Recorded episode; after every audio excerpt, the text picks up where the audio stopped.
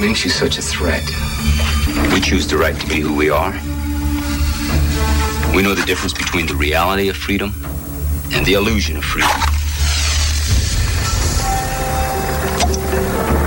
There's a way to live with Earth and a way not to live with Earth.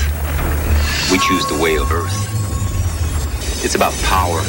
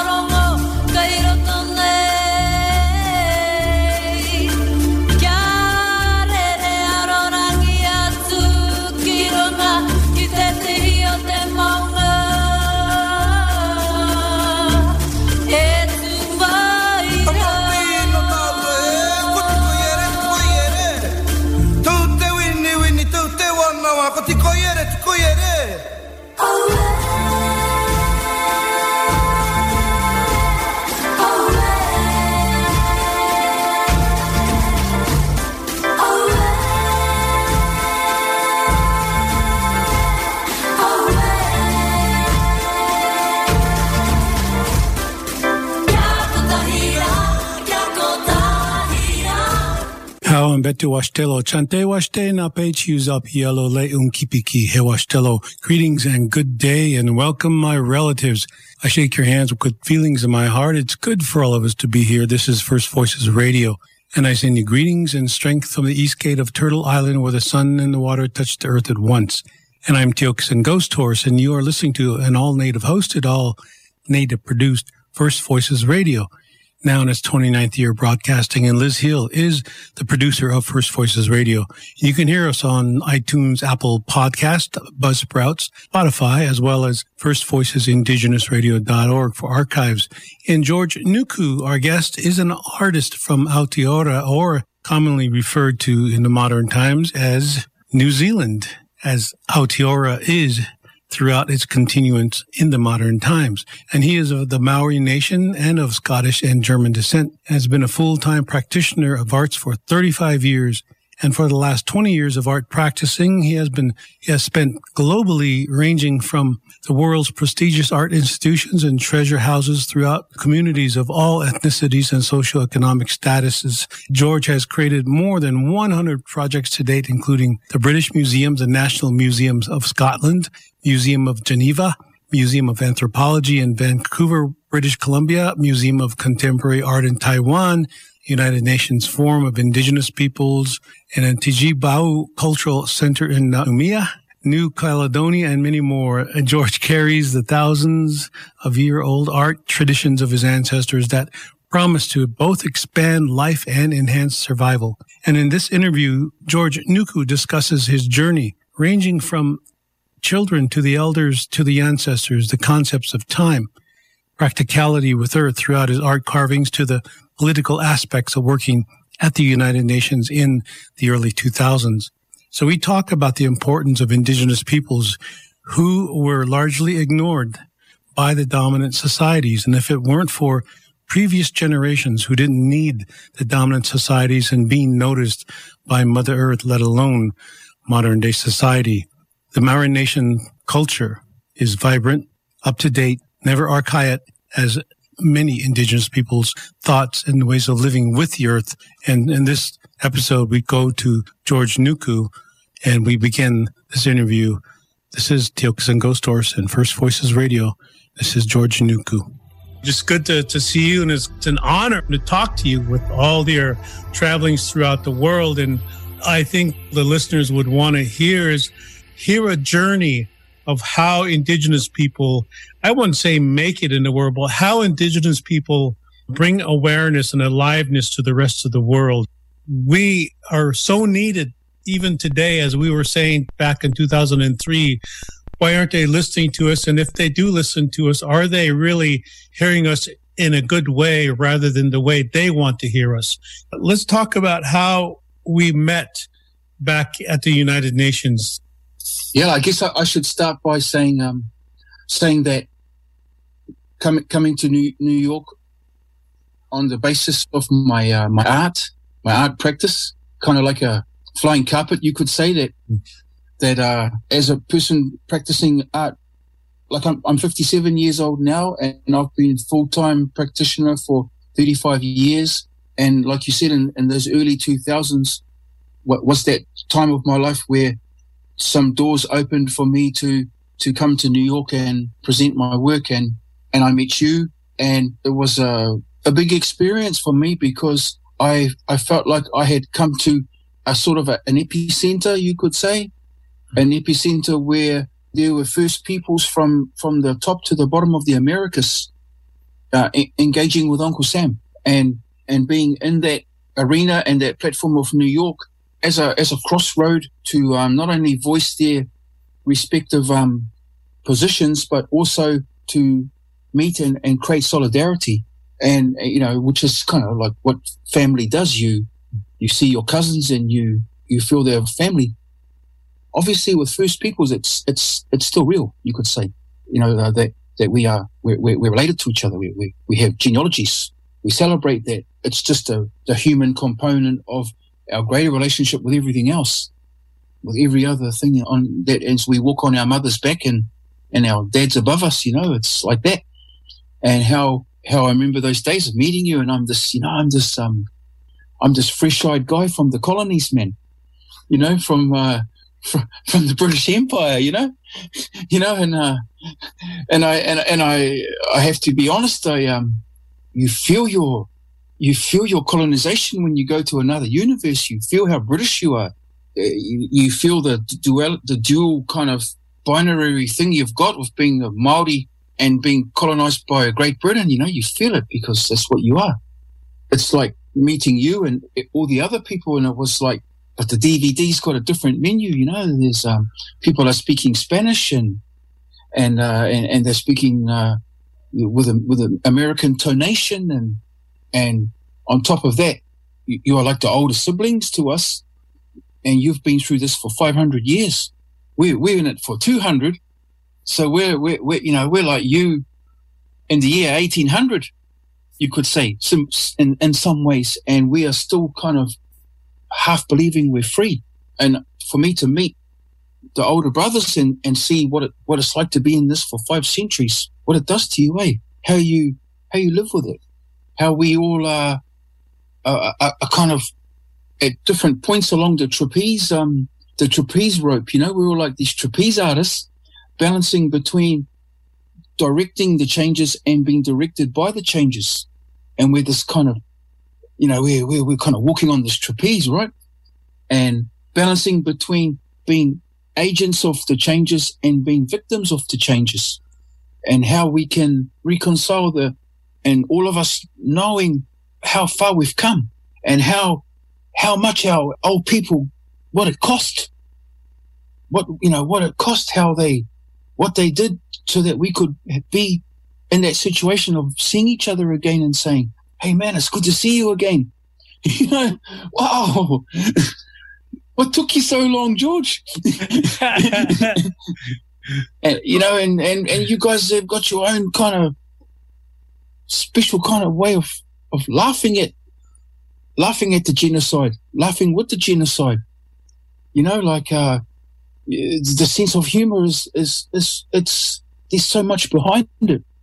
When, when, when, when you guys say to someone like me, and it stays in me, eh, man, you, you guys say things like, you know, Georgia, I used to complain a lot until my grandmother came along and said, get off your cross. We need the wood. And, and now I don't complain so much. And, you know, for me, that's just like, wow, that's, you feel the, you feel the psychic door of time and space and distance kind of collapsing, there, you know, and meeting like that. And like I said, in, in, in New York, we were all converging, there, you know, we were all, and then we're in that, we're in that edifice, you know, of the UN and we're being, you know, and we're being patted down by the guards and going through the security and, you know, the whole deal. And, and, and then you see all the peoples of the world with their aspirations coming with, with these pieces of paper in their hands, dashing around from corridor to corridor, photocopying each other's, um, to support each other's um, declarations and, and, and agendas. And it's a kind of like a revolution with photocopy machine. You know, it's a kind of a paper, paper dreams, dreams on paper. You know, and then you, you know, you're you're questioning. Ultimately, you're questioning like, does does change really happen? It's kind of surreal. You feel like you're making a difference, and then you're just looking at this big machine and going, but it does it? And I mean, I, I, I'm, I'm in another category because I, I, I got this kind of role of I'm an artist, you know, so I'm there to, I'm there to like present my art. I can sort of, in the name of art, I can get away with murder, so to speak. You know, I'm, I'm the guy who makes art, you know, I'm not politician, I'm art guy, you know, and, and how, and how at the same time we'll, we'll remember though that in our worlds, the people who made the art were at the center of the wheel. And the people who make the music and the songs and the stories and the art are the people who make, they're the axis mundi. They are the pivot that turns the world. They are responsible for making sure the world turns, you know, uh, that everything's turning. And, and people often say, Oh, oh, you are to say you think the world revolves around you. Yeah, that's our job. and how and after the big changes, we, we run, you know, we are like, uh, no longer in the hub, but we're on the, on the rim of the wheel, we pushed out to the periphery and, uh, and the people in the center are the, are the people when, you know, the, the bureaucrats of our tribes, the people who, who wear suits and ties and all these, for me, all these dynamics are all, you know, they're all present because I'm in New York and it's just a place where there's all these dreamers and revolutionaries of all all the different colored strands of the rope, you know, this, this rope of humanity that, that we're kind of braiding together to make from these different strands of who we are. And, but we all, we all come from mum and dad. You know, we're all coming from mum and dad. And I couldn't, I can never ever forget you, Tiokasin, in those times, man. You know, like, can never forget, man, that you play your music and you invite me to play my music with you and we, and, and we, we make those, uh, you know, the, those harmonics, you know, those, those vibrations and it's, it's, it's a language of nature, bro. It's so deep. And you know, you describe a whole time that was so short, but yet a deep and it made a, an impression, as you say, upon all those who participated at the United Nations back in 2003. And yeah. yet it's ongoing all this time. And you yes. talk about change, George. And when I think about the change, what made us all to arrive at that time from our backgrounds. I started on a reservation, you can say economically poor, but culturally rich sure. in our language, in our thoughts, coming from the earth where the earth doesn't lie, so our language doesn't lie. Yet we come into a place where the deception is the language we speak yeah. now. And now you're out in in the world, and you came from what is it, the South Island or North Island of, of the North Island, in the North Island on the east coast. Aotearoa. Yeah, of Aotearoa, from a village, moved moved from a village to a housing project in the city, a government multi housing project, and and then and then from there, you know, gravitated to a bigger city because I was looking for opportunities with my art, and then I, and then I grew my wings and started you know, seeing seeing the kind of the, the the as my forest, you could say. The first Maori I met was in '93 in Hawaii, and, and the Kanaka Maoli, your your cousins, and we shared our creation stories. And one of those creation stories was we came from the Pleiades, in that area, and okay. we came and we met and now we're moving that energy so that the world turns, as you say.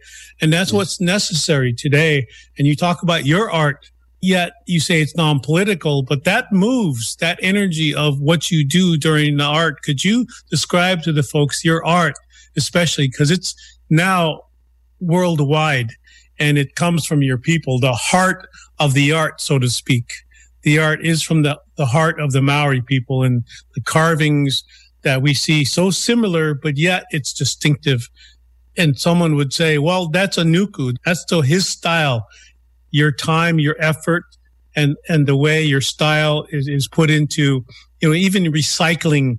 You're making a statement by using recycling material also. Can you talk a little bit about more about that art? Yeah. Okay. Um, as I said in the beginning, I'm, I'm 57 years old now. So I was born in 1964. I, I, I was born, I, I was, my, my parents were in the military my mother's Maori and my father is uh, Scottish, uh, German, uh, German Jewish, and Scottish. So I'm a kind of genetic cocktail, you could say. And uh, and you know, and my parents couldn't console themselves, and they parted when I was four years old. The the 60s, the 1960s, and, and in a and in a country like New Zealand, Aotearoa New Zealand back then, uh, our designation is half caste. And that's what we on the forms. You fill out your forms, you're half caste. And those days being half caste and being from a solo parent, I kind of had the double stigma. This was socially a socially unacceptable kind of person. It's a bit different now. It's it's not a, such a big deal as it was back then. I remember clearly. And so, because of that stigma, I grew up with my grandmother and my senior senior uncles and aunts in villagers and that. So I grew up with them. So because because in our custom, the grandparents or the senior people, whoever, they have the right to say, "Oh, I'm going to look after your child," and you and you do. You know, we in that functional way, you you share the children. If some people don't have kids and some people have a lot of kids, then it's and they're related and say, "Okay, you can look after some of my kids." It's not really adoption; it's something else. It's just kind of extended looking after each other anyway. And so that's the world I was in, and in, in, in the village, right? And I have strong memories of my early days of, you know, I, I remember seeing people from the 19th century. You know, they, they were from the 19th century. They were from the 1800s. They were old and, and they were spooky, you know, and they were, they were from another, another, literally from another world, you know, we, and, you know, and, and those, those have lasting memories of me. And so I remember my, my life before globalization. You know, I'm a pre-globalization indigenous person, man. Mate, the transition into globalization, but I remember the time before that. I remember the time when we were, you know, we were we were fiercely Maori and like I said, and, and, and fiercely colonial at the same time. You know, that's the paradox. That's the, you know, this was before uh, this glo- globalization uh, invasion wave, like a tsunami, comes on, generated by the mass media of the United States and places like that. Obviously, the world was quite. There was just us Maori and the settlers. That was it. So I, I come from that kind of binary existence, and then, like I said, we moved in into the city, and I saw what happened with the city life and how our, our fabric of our traditional society started to to come apart at the seams, and and then we had increase of um, the, the side effects of that, eh? You know, like then we're all squashed in this place like sardines, and then we've got uh, alcohol, alcohol abuse, drug abuse, domestic violence, and uh, and ultimately um, rise of urban gangs, and all of these all of these factors, you know, and then and then at and at the same time after the Second World War, you know, there's a the people immediately after the Second World War born then they had gone and got gone and got university education and and stuff like that. that. That's the generation just before me who armed themselves with knowledge and challenged the government's government of the day for the the rights of our language, the rights of, the, of our lands, the rights of our customs, and they they became our hero. They were the people we I looked up to. We looked up to them, and they they, they were our inspiration. They guided us, and those people went actively to the old people and and got as much off them before it was too late, you know. And and, and the old people encouraged them and said, "Yeah, yeah, you do this, you know what you have to do," and all of that. And so and my generation of people born in the 60s and the 70s, we we grew up and we we wanted to identify who we were. So many of us chose the arts, or the arts chose us. It chose us. It told us what to do, and we expressed our identity through carving and through painting and through weaving and through song and through the revival of canoe culture, of uh, the revival of uh, of our of our traditional music, of our the revival of our language and I feel honored to be part of that participation of that. So we, we all had dreams, man. We all had dreams. You know, we dreamed about Maori radio. We dreamed about Maori TV. We dreamed about seeing our language on street signs and in, in the landscape. We dreamed about this because, because we were told as children in the 70s under no certain terms that our language had no value, that it was of no value and, and you assimilate or die, assimilate or perish that was on the that was the options, and we are like, no, no, this we will um, engage. You know, we will engage. We will we will we will carry it all on our shoulders or in our arms. We will carry our entire culture on our back, in our arms, on our shoulders, and we will never let it fall on the ground and we will never turn our back on it. And that's how I feel about my art practice that I have never turned my back on, on those things that uh, I have been handed from um, our ancestors, you know, and I have never put it on the ground in the dust and I've never turned, turned my back on it. And it's looked after me. It's looked after me through, and it's taken me to meet you and so many people. In time, I, I started to say to myself, well, you know, it spoke to me as well. And I said, look, uh, you're not a photocopy machine, George. You're going to have to show the gods and the ancestors something they haven't seen before. Uh, and so I started making the, the ancestors and the gods out of plexiglass and plastic bottles and, and styrofoam and, and challenging tradition. But in doing that, I say I'm an intensely traditional person. You know, I, I'm, because what I'm saying is that I want to take the old and make the old new, like make the old and, and the new eyes of today so that it's old, but it's new at the same time. That's what it tells me to do. Not to be afraid to be like that and to just to dare to be it and, and have this grounding and this background of, of them before us, but at the same time, wanting to take it into across new oceans and, and new, new, uh, new voyages, you know? And somebody like me, you reach the stage where you think that you must share these gifts. You must share them with everybody, man. It's funny, you, you gotta, you, you almost see everybody as equal.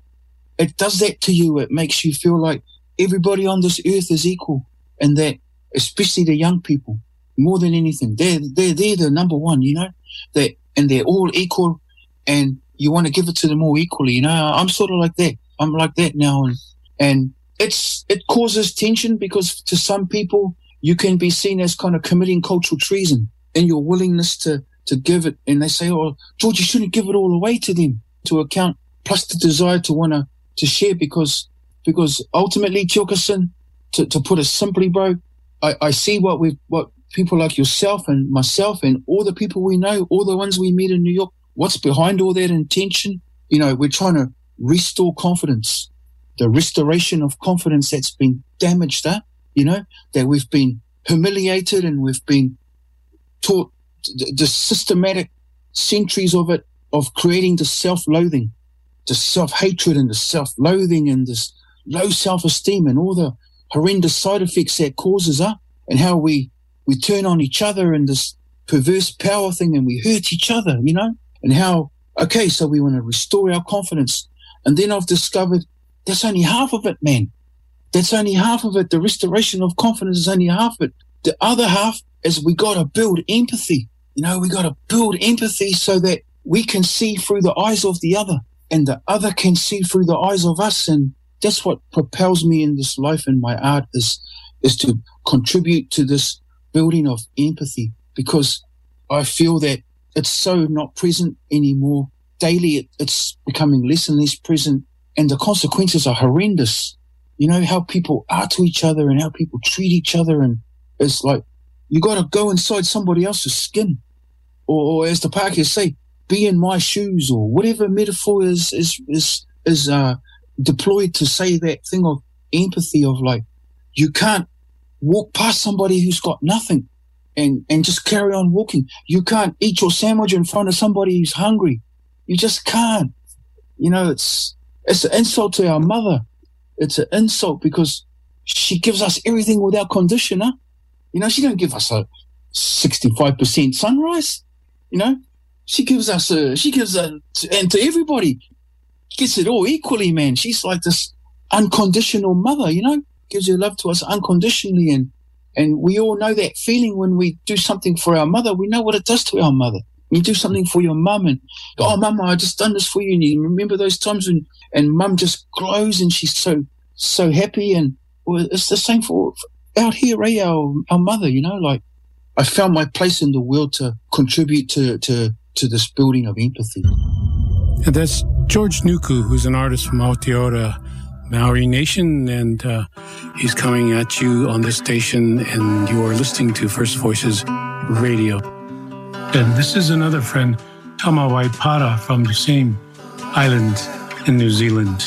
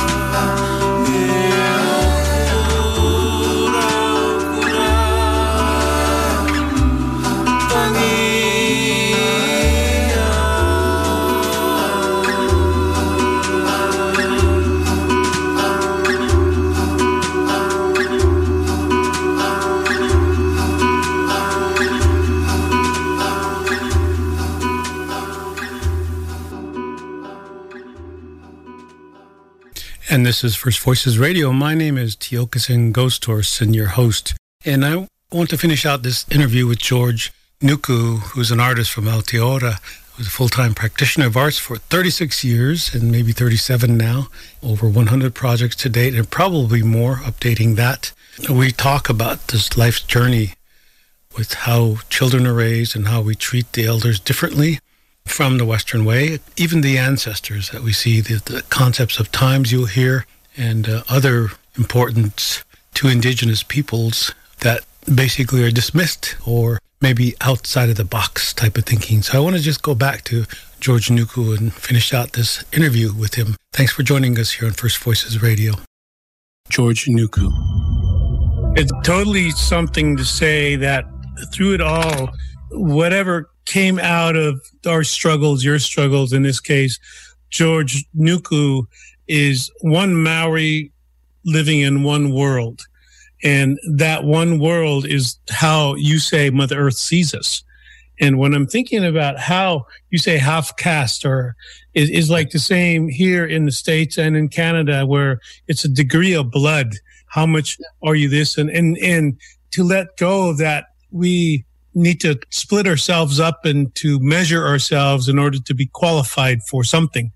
And I think it goes both ways. The, the more full blood you are, they're, they're trying to protect that. Yet those who uh, have a little blood, they're trying to say that they know about everything. But when you walk that world where you see that from the earth perspective, how she yeah. really cares for us unconditionally, like you say. Yeah you know that's that's the seed of who we are. The empathy for the earth is the seed of our hmm. indigeneity. And and through our mistakes as we know we make a lot of mistakes when we have to live in that world. We grew up one way now we live in this other world and yet we see which one would benefit the earth. I often call people who take too much th- those who take the cake and eat it too. Right. We have a word called wasichu that means takes too much and that's what's making people starve in another place or maybe it's also a lack of knowledge of how to live with the earth. When my uncle would say there's a way to live with earth and a way not to live with earth. And we choose the way of earth. And i think that defines our consciousness or intelligence because it comes from the bones of the earth the elements the water the fire the earth you know the birds the plants. That's our intelligence. When i see that that's what I'm seeing in, in a true quote, quote unquote indigenous person, which is a colonial word meaning the poor people over there. Indigent genus, the poor race. That's all it means. So when people claim that, I often wonder if they really know the language you, that, that they're speaking because I'm hearing that you understand the language and therefore you can understand how to translate that spirit that's true to the Maori people. Yeah, well, I, I, I do say this. Uh, you know, I, I work with young people all around the world in my art projects, right? And I, you know, I say to them, look, uh, if you're going to take anything in this world, the one thing you have to take, and you take it with both hands, you take it, you grasp it, and that is, uh, you take the care. You take that. You take that care with your two hands. You grab it and you hold on to the care and you take it and you take it with with all yourself when you take the carer, and that makes you a caretaker. You are, you are taking the care. You take mm-hmm. care of you take care of each other. You take care of all the people in your classroom. You take care of the others. And you take care of uh, the that business, and you take care of everything you do. And coupled with that, if we're gonna pay for anything in this world, you pay the attention, and you yeah. pay it in full. You pay full attention. Mm. That's what the old people say to us. You know that, Tiokasin. They yeah. they drill us, man. They say, yeah. pay attention, pay attention, open your eyes, open your ears, pay full attention. You'll learn so much, you know, and and take care of with of, of everything you do in this in this mm-hmm. journey, this life. Take care of every, take care of the details. You know, take care, take care of what you're thinking, take care of what you're saying you might have to eat those words. They better be sweet yep. when you eat them, man.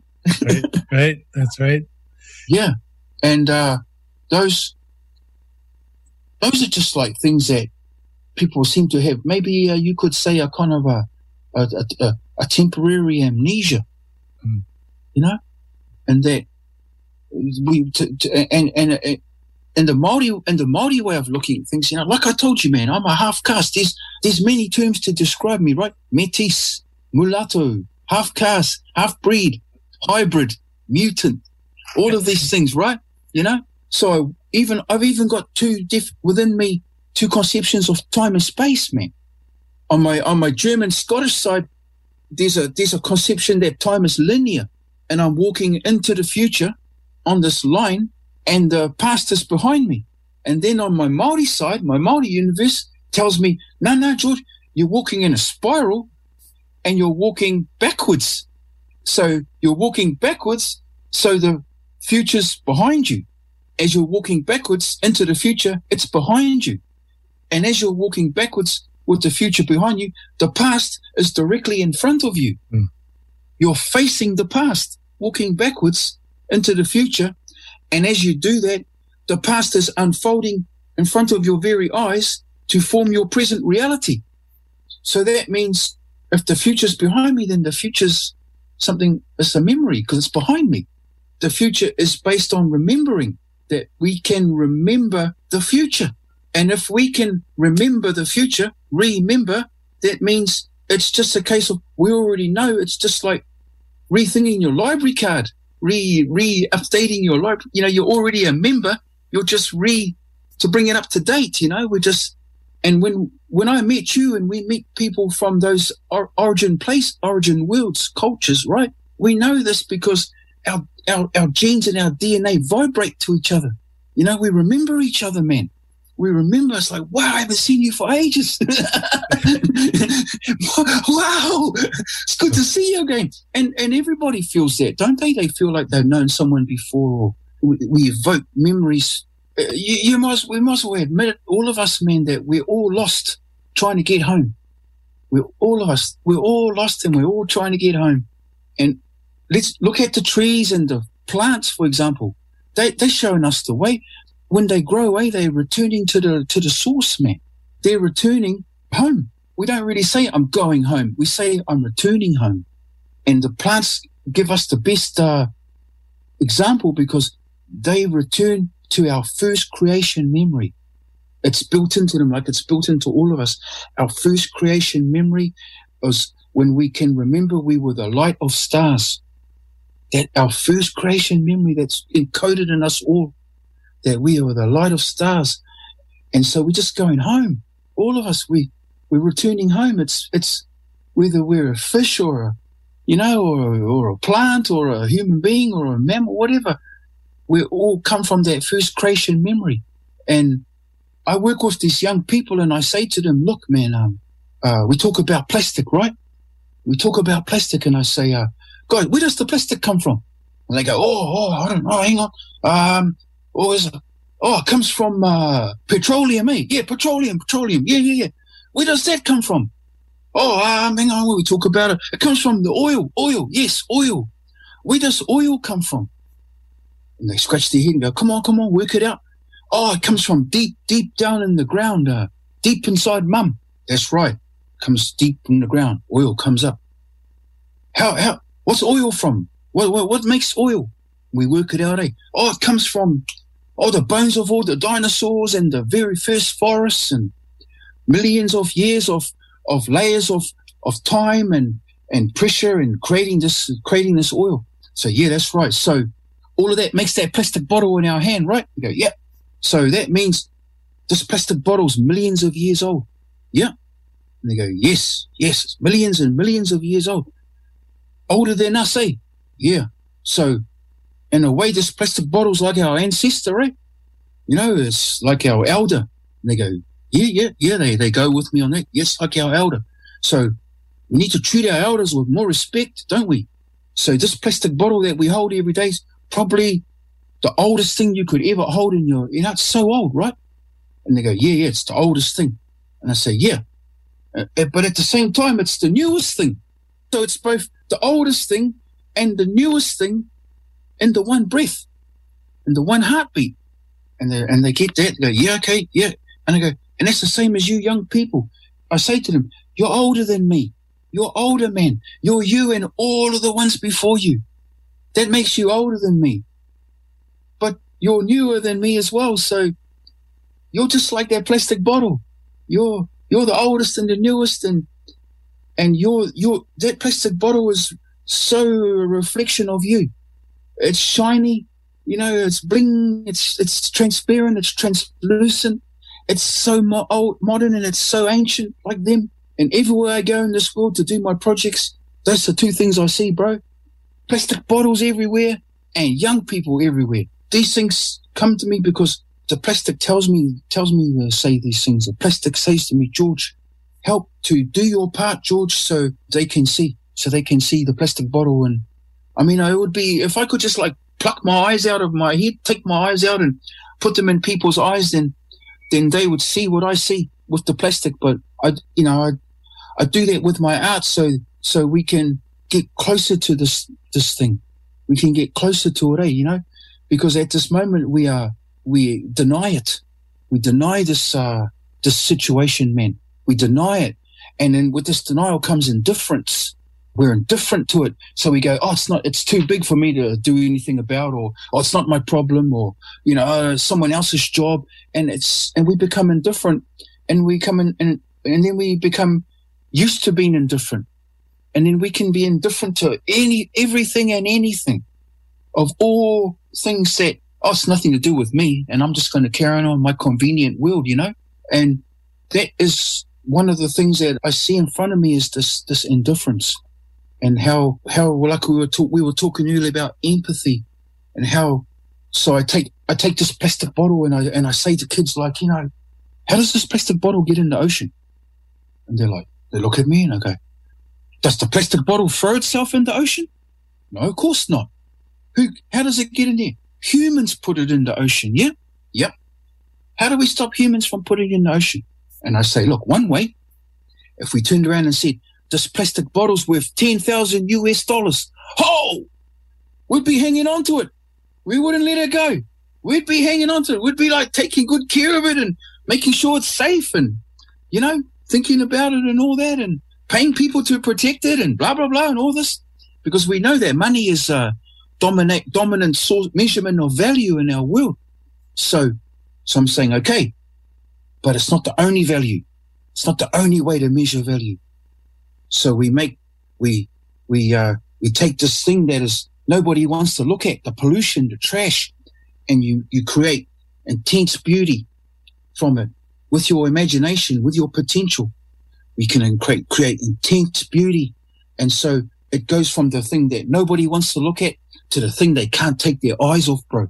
Like a Ferrari, like a diamond ring, like a beautiful man or woman, and they, because beauty is a universal thing, right? Be- and beauty's everywhere. There's beauty in everything. You can see it if you just open your eyes. And so we can, we, we can do this thing where we can turn it around. So I start saying that it's a treasure, bro. I start saying, look at, because let's look at it like a treasure. Let's look at it like a discovery. Let's look at it like discovering and treasure and, and because hating on it, being denying it, abhorring it, being indifferent to it, it's not working. It's not working. It's yeah. not working. It's not you, working. you hit on a very key energy there where I, I'm seeing this as the earth is treating us equal, as you say. It shines yeah. on everybody. And so where is the language? In my language, a Lakota language, there is no word for domination because if we have domination, then, then we cannot communicate with all life forms because those life forms are equal to us. But when we are over them, we talking down at them or up, up at it, right? Mm. So in yeah. these languages, when I'm, I'm, traveling the world, I'm finding a lot of indigenous people's languages are similar without domination. So we can't think hierarchically. We can only think like um, a son or a daughter is no longer a son or a daughter. It's your younger brother and younger sister. You mm-hmm. have to teach them, treat them, show them like the earth shows us because we can never teach earth lessons. Earth is always teaching us lessons. So in, in a way to go out with this in a couple more minutes, George, is the language of Maori. You spoke about, about it earlier, how important that is, was, is, and will be in order for us to, to see the world as you do in, in the relationship and inequality with all life and even seeing something so negative in one way, the binary system, but yet seeing it as something we can can change the energy of it and use it properly. You see where I'm going with that? Well, I, I know in, in the Maori culture we got many stories. We got stories of of what people did to create changes, of what what people did, and and how by their actions, what, what the things that they did to go and get certain things and, and make our life to, into what it was then tells me that even from the very first moments, we were always redefining ourselves. Even before the colonization and all that, even before that, we, we, and you could almost say that, that the, the, the, redefinitions are almost like a, you could say they're a daily occurrence, man. We are constantly redefining ourselves and we have to own that you know, we can't be seen to be less for that or, or making ourselves feel less or, look, or judging the other as less for that, that we're always going to be re- redefining our, our way of life. You know, I, I take that approach and, um, I say to people, you know, with all due respect, I say, uh, hey guys, don't worry. It'll be traditional by this afternoon. And, uh, I, I, got enemies for saying that and I accept that. And, and so I say to myself, well, George, uh, Nobody said this was a popularity contest, brother. You know, and if if you're brave enough to wear your heart on the outside, as we say, manawanui, or in Francais and French, they say courage. You know, I love this word in French, you know, courage, courage, cour, heart, courage, having the, what it takes to take your heart and wear it on the outside and how this bravery can be in some ways give other people the auto permission to do to to be brave as well. And like Nelson Mandela said it's the thing that people fear the most is not the darkness it's the light. It's the light man. You know that when you stand in the light you can't just present only parts of yourself. All is revealed right? The people see all uh, in the community they see all even when you're trying it on. They see it all especially the old ladies they're the best at it. You know and uh, the aunties and the and the grand grannies there, they're like, there you can't get it past them, man. And by standing in that light, you know, you risk all, huh? and but but you give other by what seems to create an auto permission with others to do the same, to step out of the shadows and and and take your place in the light, side by side. In closing, here, you know, we've said a lot here from the states because of the way we look. Peace with Earth. We have corded our language to find peace with earth. Humans have not found peace on earth amongst each other. So the more we find peace with earth, the more we will be able to have peace amongst humans and other life forms because we are speaking a language that's at war against the earth because we're taking, we're not giving. So when we speak in abundance, like you are, I'm feeling the abundance that's coming from your Maori, your core, your heart, you say, you know, and, and just a closing thought for our peoples, because we're going to talk more in the future. I think, um, we were talking about these, you know, these, uh, crazy people, right?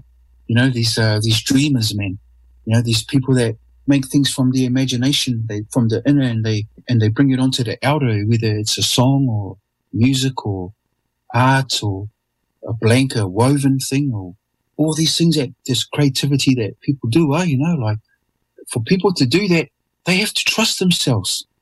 They have to trust themselves first, right? To overcome the, the shyness or the whatever it is to, but they know they got to do it. they can't imagine not doing it. You know, it's, it's just so strong that this desire to want to get it out of what it is that, that they need to, you know, and we all have that and how you do it long enough, like you and me, and you, you end up having this relationship with yourself that you trust yourself.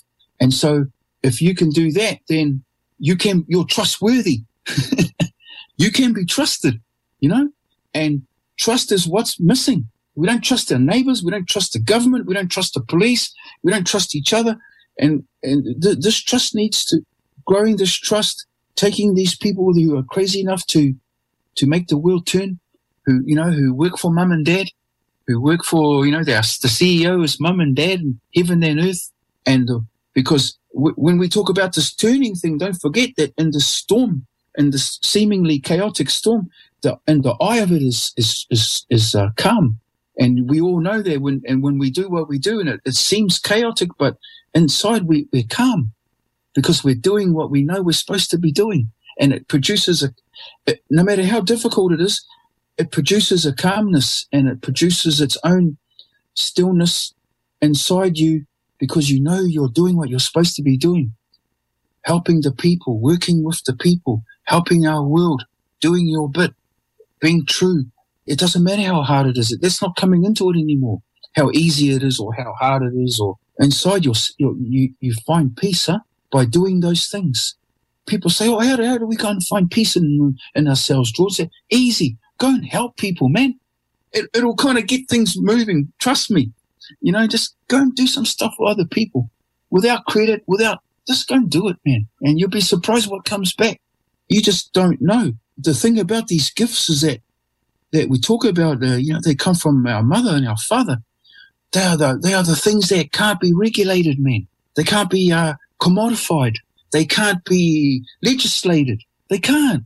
You can't predict what you're going to imagine tomorrow. That is what's so scary and dangerous in a good way, but but at the same time so exciting about us as people. This potential that we have this potential because because the sky's the limit, and there's no limit. You know, providing your heart is good, providing you know it's if it is or not, you better know.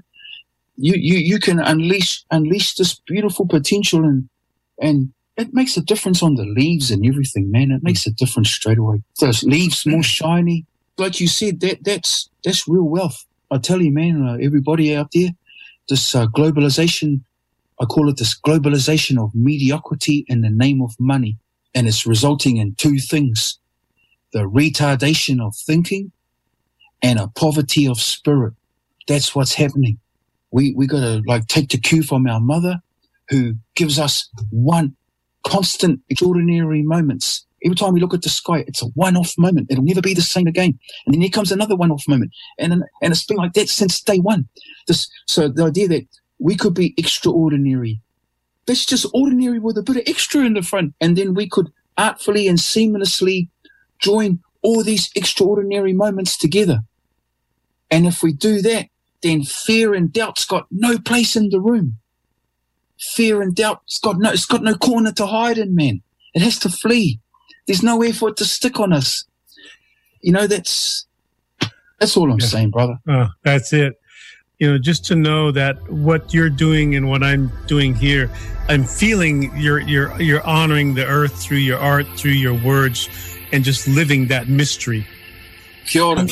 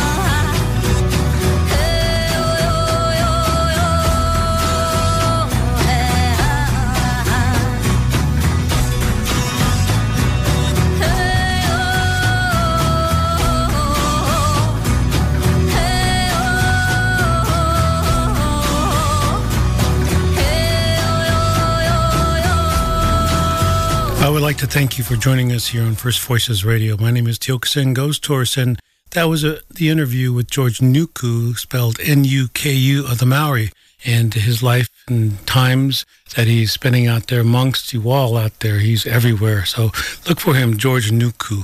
And uh, the song was Vui Vui Me by Mari Boine, who's a Sami out of Norway of the 2006 album In the Hand of the Night. And I'd like to ask you to join us here at Institute.org. Go to that and figure out how, and maybe you can support this work that I've been doing for 30 years. Again, my name is Tiokasin Ghosthorse, and that would be patreon.com slash ghost tour. So thanks for joining us here on First Voices Radio. See you next time.